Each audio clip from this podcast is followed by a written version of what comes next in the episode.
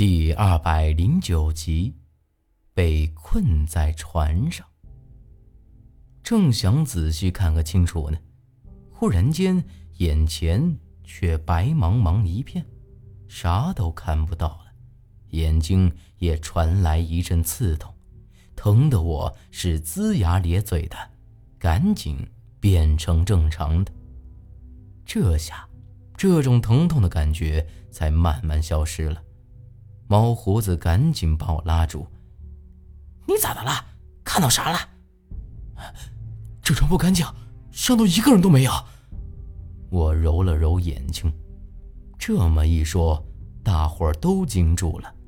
咱们可是亲眼看到这船上出来过人呢。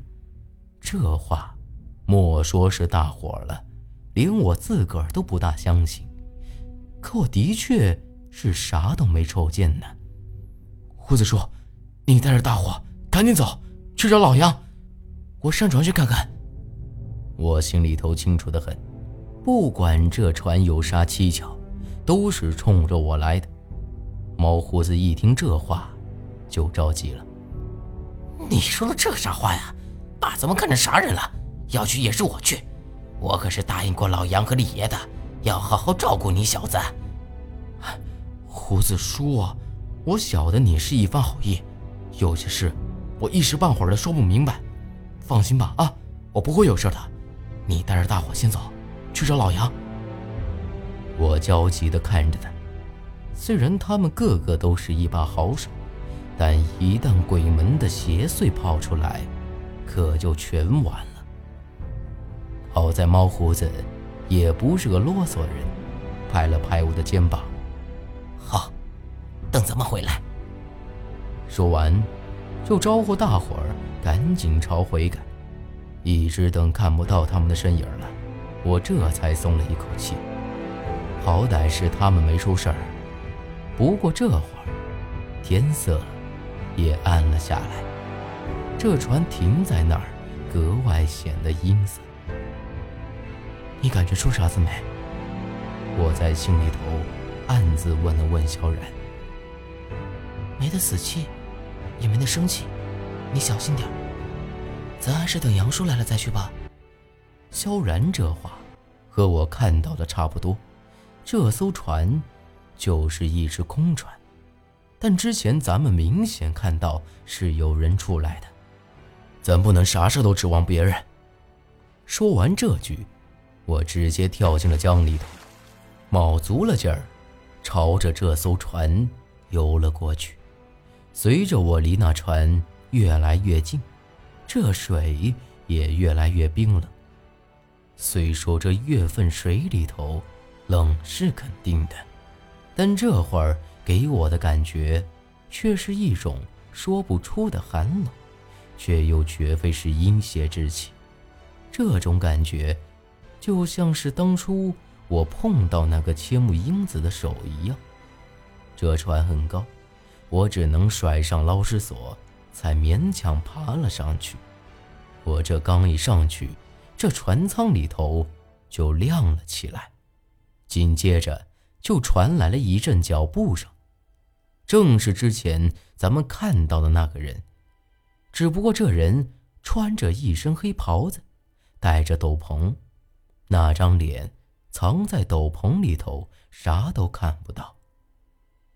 要不是看到他穿着一对木屐，我还以为就是一件黑袍子朝我走了过来呢。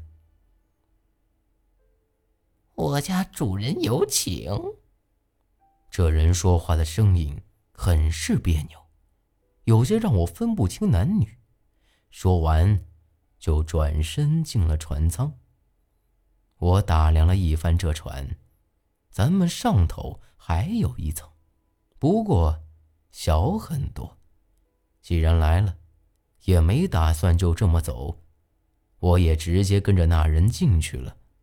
船舱里头很是干净，隔一段距离挂着一盏白灯笼，而这些灯笼上都有那诡异的黑色图案。隔了这么多天，鬼门的人终于来了。正好，我倒要瞅瞅。这里头的主儿到底是哪个？通道的两侧是一个个破格出来的小房间，不过全都关着门，黑黢黢的，唯独其中有一间屋子里头亮着灯，但也不晓得那里头是啥。这人领着我顺着楼梯，直接到了上一层。而这一层的船舱，已经没有了破格出来的房间，顶上挂着几盏白灯笼，还有几条五颜六色的布攀，无一例外的都出现了那黑色图案。正前方摆着一个低矮的木桌，对面跪坐着一个身穿黑白和服的日本女人，高高的发髻。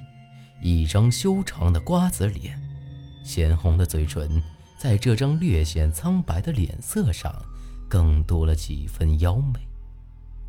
桌子上，则放着一个精致的小茶壶，两个深紫色小茶杯。这女人正在用一个略大一号的茶壶，往茶壶上面淋着热水，看样子。是早就在等着我了。这会儿，引我进来的那人朝我做了个请的手势，之后就站在了那女人的身后。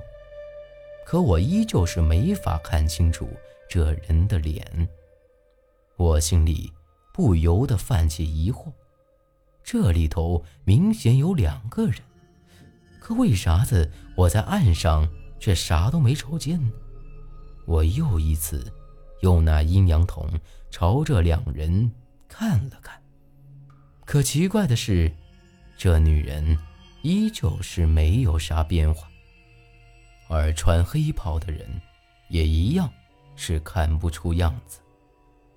这两人明摆着不是普通人，可我居然啥都瞅不出来，顿时心里就有些不得劲儿了。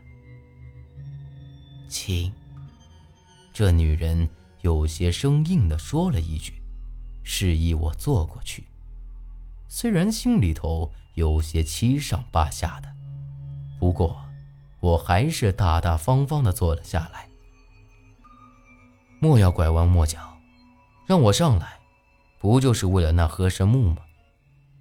就在这时，我却从这女人身上闻到了一股子清香味儿。虽然说不上来是啥味儿，但只觉得十分的好闻，估摸着她是用了啥胭脂水粉的缘故。这女人抿嘴一笑，却并没有急着搭话，而是往那两个茶杯里各倒了半盏茶，往我面前推了一杯。白先生，果然是爽快人，不过我请你上来。是想以茶会友。说完，这女人微微一颔首，用那长长的袖子半遮脸，将那茶一饮而尽，又冲我微微一笑。说实话，见惯了鬼门的歪门邪道，这会儿被这女人这么一弄，倒是搞得我不自在了，还不如凶神恶煞的来的痛快。但这女人的来头明显不小。一般越是这种看起来人畜无害的人，越是可怕。我冷哼一声：“哼，既然没正事说，那就真不好意思了。我没工夫在这陪你喝茶，更不想交你这个朋友。”说完，我将面前那杯茶给推了回去。起身准备离开，而就在这时，那穿黑袍的人却直接拦住了我。拦下我，倒不奇怪，让我感觉到奇怪的是，这人离我得有一丈来远，咋无声无息的就出现在我的旁边了呢？我将那捞尸锁的铁钉攥在手里头，随时准备着，但这会儿。那女人却朝这人使了个眼色，那黑袍人就直接退了回去。这倒真的是把我给弄迷糊了。他这意思是明摆着让我走，居然还有这种便宜事儿。那干啥子还要费这番功夫？难不成真的就是想让我上来喝杯茶聊聊天的？不过，既然有机会离开这儿，我也不会傻到还赖着不走啊！只要等老杨一到，也就用不着提心吊胆了。我快步朝着那楼梯走了下去，回头看了看，他俩并没有跟上来，而这船上也没有其他异样，只不过下层进来那木门已经关上。过去将那门划开，却进到了另一个房间里头。难道是走错路了？回身一看，来时的通道已经是没有了，而是通向另一个房间里。我赶紧跑过去将那门给划开。这下我才晓得，并不是我走错了，而是我已经被困在这船上了。不管我打开哪扇门，都会是一个房间。更诡异的是，这些房间里的摆设都一模一样。